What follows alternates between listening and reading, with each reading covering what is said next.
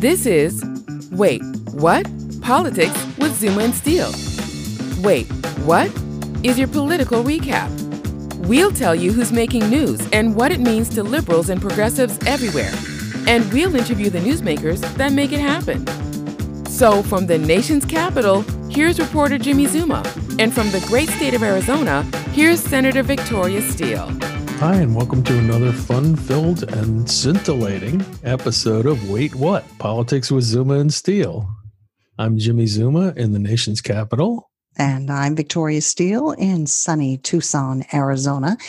We've got a lot of things to talk about today, but eh, the other day, Jimmy, I was taking a walk and, and I called up Jimmy and, and started talking to him saying, Hey, um, you know, here's what, what are we going to do for the next show? And we had no idea. We were just sort of going, I don't know. And, and then I just started talking about something else altogether, not a show idea, but it turned out that's the show idea because I was bummed out. I had been in the car with a friend and this is my campaign manager. So, I mean, you know, I'm of course running for state senate. And so I'm actually in the car with somebody that knows a lot about politics and about how this all works. And she starts telling me, I'm getting ready to, you know, get myself psyched up to make a speech. And, and she just comes out and says, Victoria, we Trump is not going to be impeached. He's just not. I do not believe that he's going to be impeached. And she's a Democrat and she's saying this, and I'm going, what? You can't, you can't say that. And, and she said, well, you know, he's not. He's not going to be impeached. The Senate will not impeach him. That will make him stronger. He will get reelected. We will have more of Trump. And I just said, no, I, I refuse to believe that. I refuse to accept that. I can't even think about the possibility of that happening. I, I, I, my mind will not go there. And I, you know, this, this just, I can't believe. And then three other people in the course of, of just a few days had been saying the same things to me. And it's that this certainty that they have. And when we went to that event where I was going to be speaking, I was sort of chiding my friend and I said, "Yeah, she thinks that Trump is not going to get impeached and he is going to be reelected." And and they there was like five people there, all Democrats, and all said, yeah, we're pretty sure that's going to happen. I was like, oh my God, people. So stop, just friggin' stop. I refuse to hear this. Do not talk like that. That is not okay. And, and you, you just, just do, please do not just lay down and roll over and just say, okay, this is this is a foregone conclusion. It's gonna because if you do that, it will happen, and you cannot do that. And and stop it. Just stop it now. I was so mad, and and I just you you you have a choice here.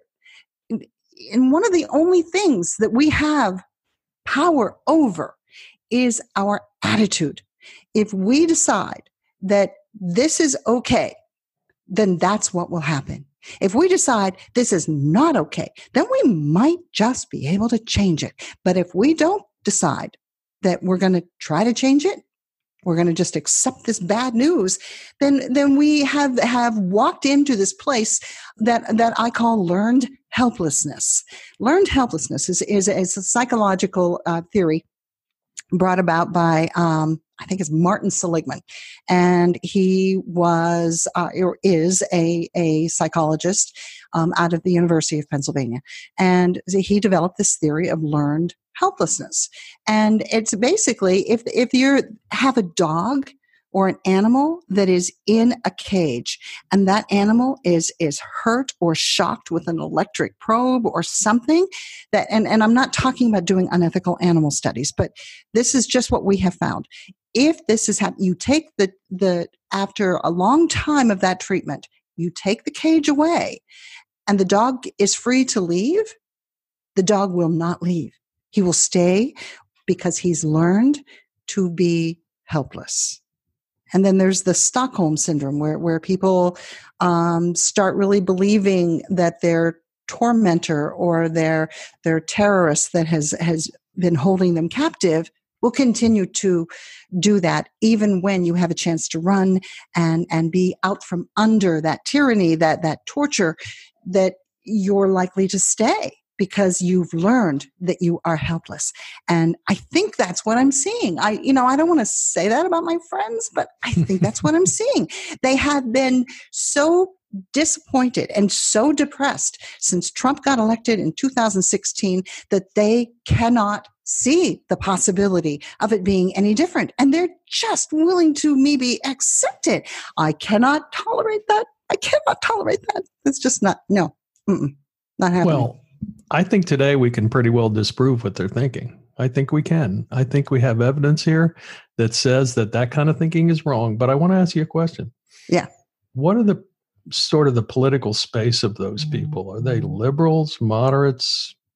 Uh, every one of them are more on the um, moderate side. And and i'm i'm very progressive. I'm very, i'm quite liberal. I live in tucson. It's a little island of blue in a sea of red called arizona. So um, i'm very progressive um, but i'm also just by my nature a very positive thinking human being. I i always the glass full person. Good for you. Good for you. I'm that way too but that's what i find is moderates are the most afraid and, you know, moderates, particularly people who've been around politics for a long time, they have this whole idea that we're going to repeat the George McGovern Nixon race, where we put up a liberal and the rest of the country wasn't ready for that. And, um, and, and we lost badly. But this is a different time. I'll tell you, this is a different time, and and the polls certainly show it. Together, Elizabeth Warren and Bernie Sanders have many more uh, supporters than so uh, back in 72, it was a totally different country than it is now. Now, uh, Joe Biden and Elizabeth Warren have, or Elizabeth Warren and Bernie Sanders have many more votes than Joe Biden does. There are many more liberal votes and he's or more progressive pro- votes. He is in the Democratic Party now. Yeah. Yeah. I mean, just look at how many older people have died since 1972. Probably half. you know, our population's yeah, probably turned over by half since then. Yeah. Um, and it's a different time. Back then, people were debating whether black people should be equal. Mm. Back then, they weren't debating whether you know gay gay people, LGBTQ people deserved equal rights. You know, there were so many things that were different about that time and that space. The other thing is we had uh, active political groups, some of which were you know destructive, that hurt the liberal cause. Um, and there was a big backlash to, to it, which elected Richard Nixon. But that's not the case now. The backlash is towards Donald Trump. So all of the polling, you know, looking at the national polls now, not only does Joe Biden beat Donald Trump, Elizabeth Warren does, uh, Bernie Sanders does, Pete Buttigieg does, in some places Kamala Harris does. But um, how do we know that we can we can uh, you know I mean I've I've I've got a background in statistics from school but I don't really um, it's not my thing. It's not where my brain goes. So mm-hmm. tell me tell me about the polls. Tell me why should we believe the polls? Well the polls are generally accurate. And in two th- 2016 people like to say the polls weren't accurate. We were totally surprised by it but within the margin of error, the polls were accurate in counting voters. They just didn't predict an electoral college loss. And that's one thing about 2016. The other thing about 2016 is it's the only election we've had in our history, including 2018, where Democrats routed Republicans. In 2016 is the only election we've had in our history where the Russians broke into all 50 states' election systems. Mm. You know, we thought for a long time it was 26 states because that's what we learned from Reality Winner, who's now imprisoned for telling Americans that news. But we've later learned uh, in the last six months that it was all 50 states were broken into. And wow. that when people at that time said they didn't think anything was changed, they were just covering. They didn't, hadn't looked. They didn't even know. A lot of these people didn't know until they heard Reality Winner was arrested for making this statement. So. Mm you know, two things were different. One is it's a different time. Um, we have experience with Trump now. And the other is that the Russians invaded our electoral system. And then, of course, they had the big social media presence on top of that. But in 2018, they weren't able to break into all of our electoral systems, and the polls were right. So the polls were basically right in 2016. They were right before that. They were right in Barack Obama's elections, and they were right in 2018. There's really no reason to believe they're not right now. And the polls show, the polls show that the middle uh, or that the the top um, contenders of the Democrats all every single one of them the polls show that Trump loses. Right. And those are national polls and those are also state polls. Trump is losing badly in Pennsylvania, which is a must win state for him. He's losing in Ohio. Um, he's basically within the margin of error winning in Iowa and um, he's within the margin of error winning in Arizona. Uh, that's the states we have good polling on so far. Uh, we don't have Wisconsin, which will be another key state for him to win, but I would expect that you know Wisconsin will basically follow the nation in feeling um, that Trump's not an effective president. The other thing has happened is that more than 50% of Americans now support impeaching and removing Trump from office. Now, obviously, they are people who will not vote for him either way. Either way, if they support impeaching him, they will not vote for him. And 50% is, of course, that magic number. 39%, I think, is the president's ceiling 39 or 40%. So you're saying, are you saying, is it eh, what I don't want to do is be a Pollyanna and give false right. hope? I really right. do not want to give false hope. I, I, believe in in in seeing reality, seeing it for what it is, figuring out what the hell can we change, and if the only thing I can change is my attitude, then then okay, I'll work there. But I don't want to just go on okay, this is because I really, really want it really bad. And, but the polling and everything else does not, there's no facts that substantiate my, my optimistic outlook here. Um, but you're saying that there is. There's reason to be hopeful. There's reason to be positive, and and there certainly is not ample reason to be pessimistic about this. You're right. saying that possibly it that that it looks like he could be impeached. The Senate might yes. actually do that. And I do think that's true, and I think we're seeing. See, I'm coming from the benefit of having lived through and studied Watergate very carefully. I keep on my bookshelf a set of Watergate transcripts uh, from the congressional hearings. I, I'm just looking at them right now. I'm a I, I'm a Watergate nerd. I am a Watergate nerd. Thank you, Terry's mom, for for stealing them from a government printing office where you worked your whole career. Oh my God, you just got somebody in so much trouble. so that I, young adult man with no money, could have a set. Oh, no. oh my God. That's amazing. I wondered how you so, got those. um, but anyway, the point is things are happening, things are going forward with impeachment just exactly as they did during the Trump administration. It starts out, there's nothing here, there's nothing here, there's nothing here. And, not, and then, even if there was something here, you know, Trump is saying the same thing as Nixon. Even if there's something, there was something here, I'm the president and it's okay if I do it. Wow. And then there's a little more realization, things begin to pile up. Deep Throat begins talking to the Washington Post, just like all the leakers we have now. The, and we then, have a bunch of deep throats. Yeah, yeah, yeah. We got so many deep throats that you know we should That's open funny.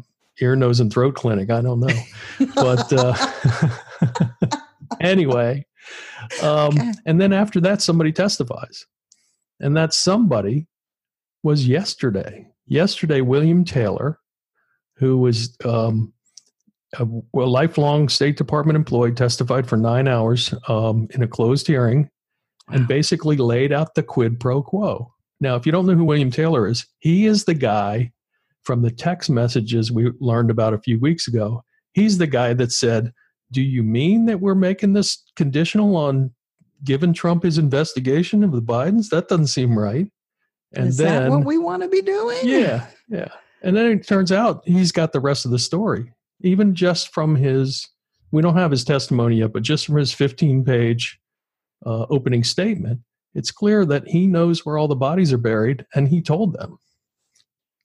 And that's being started to be confirmed by other State Department employees who are, in fact, defying the White House to come testify before Congress. The State Department may be the heroes of this whole thing, the career employees at the State Department.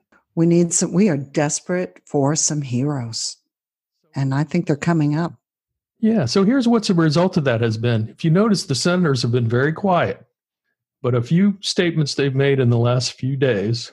Um, first off, they were all really disturbed by Trump's uh, abandonment of the Kurds and his cut and run attitude about Syria. Mm-hmm. Um, and across the board condemned him for that in a way that they never would have before. And then Trump said that Mitch McConnell endorsed his um, his Syria policy and said it was a great idea. Well, just today, Mitch McConnell came out and said, I never had that phone call. I don't remember talking to him about this or saying what he said I said. Mitch McConnell? Mitch McConnell. That's Mitch McConnell. He just kind of threw Trump under the bus, didn't he? He did. He did. Senator John Thune, which is the Republican, number three Senate Republican, just called William Taylor's testimony very disturbing disturbing is the word that he used. And the rest of the Republican senators are basically nowhere to be found at this point. They're laying low, they're keeping their powder dry, and they're in the process of trying to figure out am I better off supporting Trump or dumping Trump? So, you know, we already have enough votes in the in the House to impeach him. The Senate seems to be cracking. That is interesting. Yes. That is interesting. I'm I'm watching what's happening in, in Arizona with our senators, and I have no confidence that either one of them, even the Democrat, is going right. to um, help us out here. uh, Kyrsten Sinema is a problem for later. She's a yeah, Democrat okay. right now, and what we need is more Democrats in the Senate. So yes, we'll hang on to her, you know. But she is really out Republicaning Joe Manchin, who is the senator from West Virginia, who's always been the one to vote with uh, Republicans over and over and over. And she has taken on the role of the uh, most Republican Democrat in the Senate. Um, I, I, agree with you. I don't think either one of them, certainly Martha McSally, will not vote to impeach, and she won't vote to impeach either. Um, she may not have to enough Republicans may may um, break that that won't be necessary. But to me, impeachment looks more likely now, or impeachment is a foregone conclusion, particularly after this last testimony. Removal from office looks more likely now than it has looked in any time, and this is also a parallel to the uh, to the Watergate situation. When Watergate happened, senators began to broke, break ranks privately from Nixon then um, the leaders in the Senate counted those defections. They walked over to the White House and said, if we have a vote, you're going to be impeached. We don't have enough people to support you to keep you in office. So the best thing you can do is resign. So you think we're getting there? I think we're close. I think mm-hmm. we're within, I would say, 60 days, maybe, of that happening. You know, it's hard to say. Every, every impeachment is different. Year, Certainly, then. Bill Clinton's impeachment for a trivial matter was uh, very different from this impeachment and from Nixon's impeachment. Yeah. Uh, and that's another piece of myth- mythology. People draw lessons from Bill Clinton's impeachment, and this is where your friends are coming from, saying afterwards, if he's not removed from office, he'll be empowered. Well, Bill Clinton was empowered because he was impeached for what virtually all Americans agreed was a trivial matter. Even if they didn't like it that he had an affair and that he fibbed about it under oath, he fibbed under oath about it. Uh, even if they didn't like that, they realized it was a far too trivial matter to have an impeachment. That's not something that Trump benefits from. Trump's the parallel to Trump's impeachment is Watergate. Yeah, it, it, Trump's um, the, what he's doing is is not trivial. Could never ever be considered trivial and and and his use of calling the use of the word lynching to describe mm-hmm. what's happening to him is just outrageous that's just disgusting yeah. So the polls have a good record a better record than people give them credit for in both election and impeachment and the polls are clearly saying in both election and impeachment that Americans are tired of Trump and want him to go. And these two things have synergy with each other. If somebody won't reelect Trump, they're more likely to vote for impeachment. And if somebody votes for impeachment, they are very unlikely to vote for Trump in the general election. So, what do I tell my friends when they say he's going to be impeached, or he's not going to be impeached, he's not going to be removed from office, and he's going to get reelected? He will be stronger than ever, and we will have more Donald Trump. What do I say to them that doesn't make it sound like I'm just wishing and hoping that they're wrong? Well, you don't have to wish and hope they are wrong. All the evidence points to the fact that they are wrong.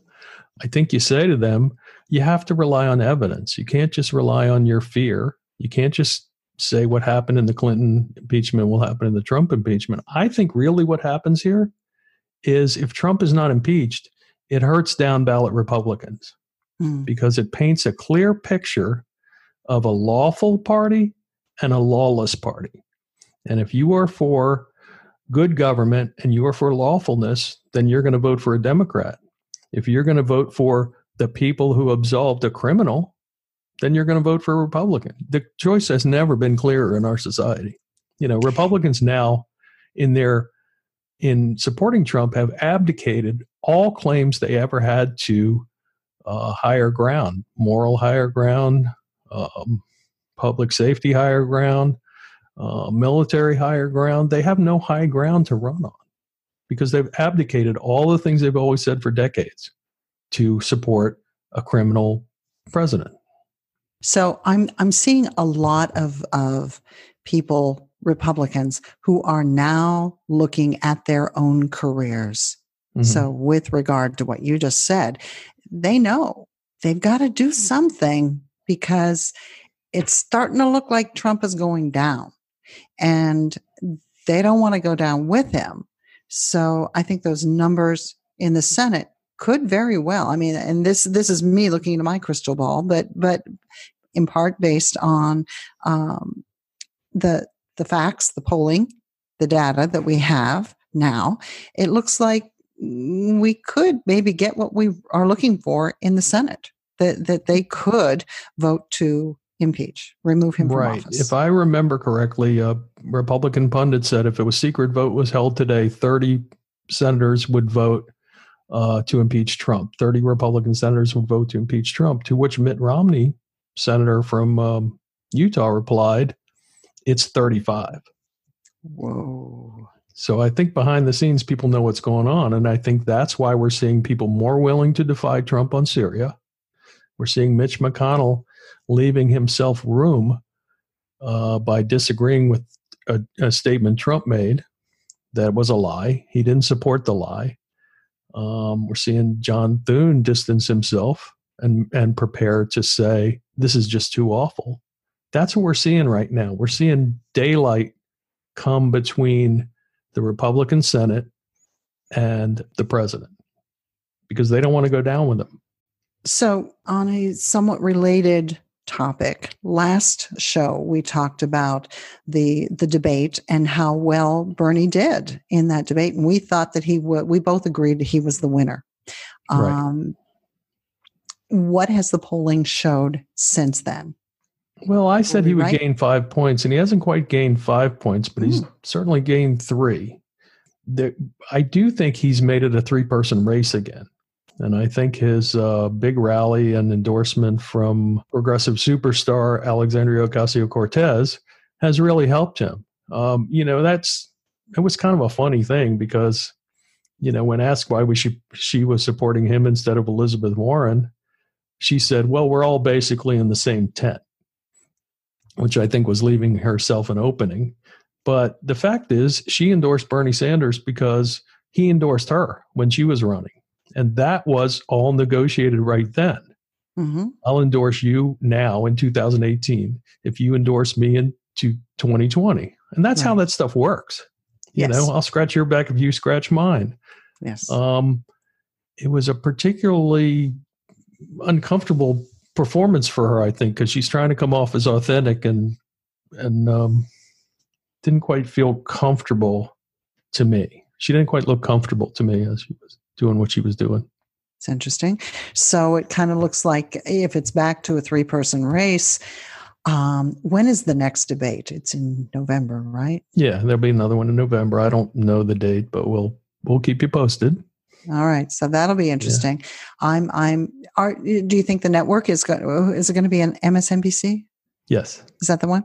And yes. do you think the network is going to set higher standards yet to get people out to, to narrow the the stage? Yeah, well, that's actually the the Democratic Party that sets those standards. They say what the thresholds are that people have to reach, um, and they are more strict, but they're still not strict enough. I think we'll still have ten people. I'm predicting we'll have ten people. Right now, I think we have six who've already qualified. Good grief! Probably won't see Tulsi Gabbard, Julian Castro, some of the others you know, backbenchers. We probably won't see them. Tom Steyer may get back in. I don't know. I don't think he particularly helped himself in this debate. Uh, yeah, I, I had a uh, a conversation with a friend who listens to our podcast, and he said, "You know, I just I disagree with you on on Tom Steyer." He said, I, "I'm an Elizabeth supporter." He said, "But I think Tom Steyer really brought a lot to the discussion that night." And I said, "Well, he didn't get a whole lot of time to talk. Right. Um, so that's hard to say. And when he did talk, it was a little boring um, to me. Um, you know, he he may have said the right things, but I had a hard time paying attention to him in a field of twelve people. Um, and I sort of my attitude towards Tom Steyer was colored a little bit by he bought his way onto that stage. Yes, he had to get these donations from this many people and and he did that. He did. But it takes money to get there. Well and interestingly enough you know what we learned a few debates ago was that uh, campaigns were paying 40 60 or 80 dollars to get dollar donations in terms of fundraising costs just so they can get on that stage so they can get on that stage the the, the low donor thresholds are ripe for um, doing exactly the opposite of what they're supposed to do. Yeah. And I think we may have seen that with Tom Steyer too. Now, I, I think Tom Steyer does bring a lot to the conversation, the public conversation. I do. I don't think he brings anything to the office of the White House. He has no public service experience. He has no government experience. Well, either does Trump. Yeah, well, yes, obviously. and that proves your point.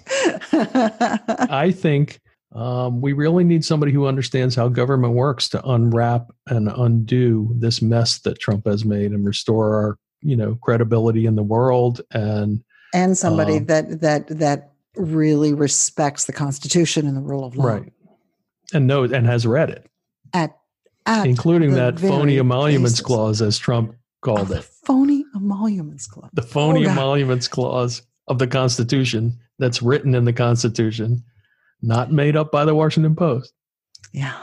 Or the fake New York Times. Is that what he calls it? No, and the fake New York Times, who he's not going to subscribe to anymore. You know, the idea that the White House pays for subscriptions to newspapers is ludicrous. I just, you know, I, I have I have violent ideation when I listen to him speak. So I try not to do that very often because I just I just want to smack him. Well, you know, if you listen to him once a week, you know what he said the rest of the week. so save yourself the misery.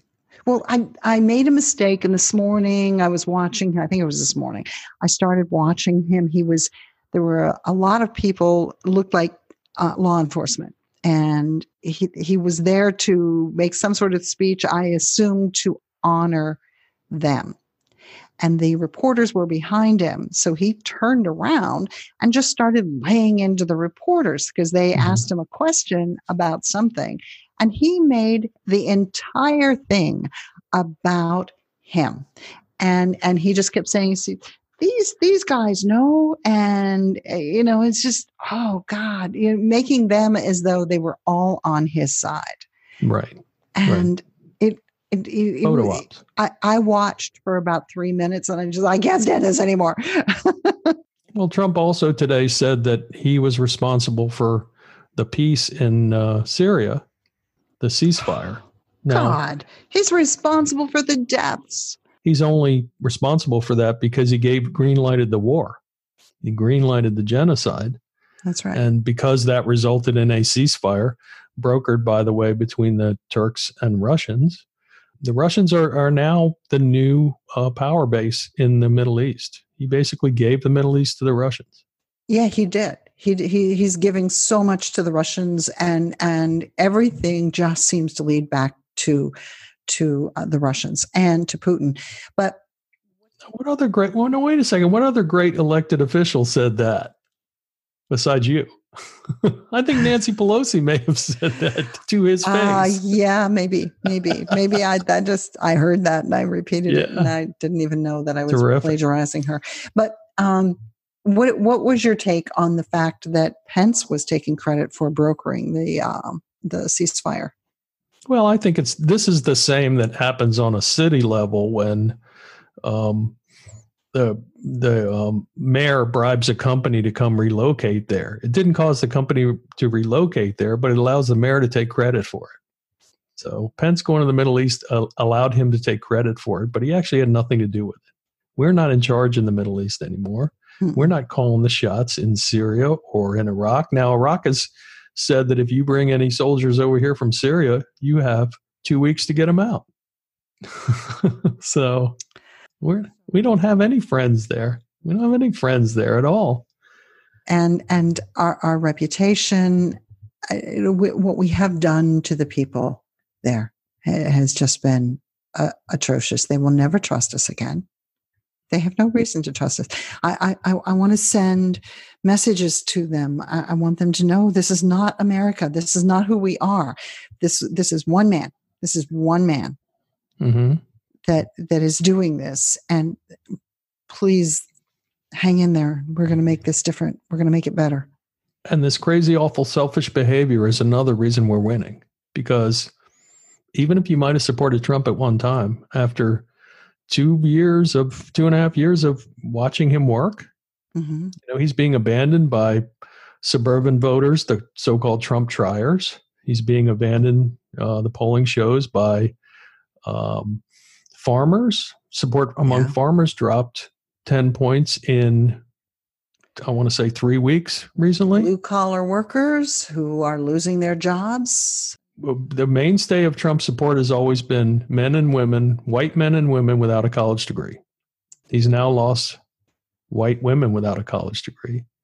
And his support has eroded among white men without a college degree. But a majority of a majority of college educated people, a majority of uh, non college educated women. We're not at a majority of farmers yet, but we're close. All of these people, he's you know peddled away their support. Look at the reaction among the military of abandoning the Kurds. Look at what the Green yeah, Beret folks had to say about that, and look at how the Kurds reacted, throwing potatoes at us as we were cutting and running. Um, he brought a lot of shame to the military, and I don't think they will forget that on election day. And the biggest help, the biggest um, force behind Trump's demise mm-hmm. is Trump himself. It's Trump himself. He's his he, own worst enemy. Just, yeah. And and he's too damn stupid to know it. I can't believe I'm I'm I'm publicly saying this about our nation's leader our, our president. This this is just ludicrous. But what you're saying is you really believe that there's great reason for hope. Am I overstating it? No, I think there's great reason for hope. I think the likeliest scenario is that he doesn't get reelected uh, if he has a chance to be reelected. Because I think impeachment is looking more and more possible every day. And mm-hmm. with every new whistleblower, every testimony from the State Department that he tried to squash, uh, these people are coming out, and when their testimony becomes public and they testify in public, a nation that's already a majority in favor of impeachment and removal will uh, rise quickly. Wow. And it may be untenable for Republicans to stay connected to Trump. Wow. Yeah, because sooner or later they're going to have to realize that the, the, the writing is on the wall. They're going down too. That Trump is going down, and they are as well. Wow. Okay. So now I know what to say to my friends the next time they come to me with all of their fears. And that's really what it is it's right. fear. It's, uh, you know, these are good people. And yeah, they're more moderate than they are liberal. They're not quite as progressive as me. Um, you know, my friends keep me somewhat balanced, but mm-hmm. they're not keeping me balanced right now. They're, they're like pulling me down into the pits of despair. And it's like, no, you can't do that. Jimmy, thank you, because this really, truly did help me I understand that this is not just wishful thinking on my part we have reason to be hopeful here and and we oh, have yeah. to to continue to to keep our spirits up and not accept that um, failure in this route is is a foregone conclusion anyway so thank you yeah it's our job to bring the hopeless people up not their job to yeah. bring us down yeah, I think that's what good leaders should be doing. Well, that is our show for today, Jimmy. I am Victoria Steele from Tucson. And I'm Jimmy Zuma in Washington, D.C. Uh, thanks for joining us. Be sure to subscribe. Be sure to um, like us, uh, like our Facebook app. We're on Twitter. We're on. Uh, we're not on Instagram yet. We have to rectify that soon, but we will oh, be yeah. soon. And make sure you tell your friends about Wait What Politics with Zuma and Steele. Thanks for joining us. Bye, Jimmy. Bye, Victoria. And bye to you. Well, that's it for today's show. If you find yourself saying, wait, what? Don't worry, we'll be back next week. Subscribe to Wait, What? Politics with Zuma and Steele on your favorite podcast app or visit waitwhat.media and try out our quick takes so here's the thing commentary from Victoria Steele and the ZOP topical explainers from Jimmy Zuma. I'm Monica Price.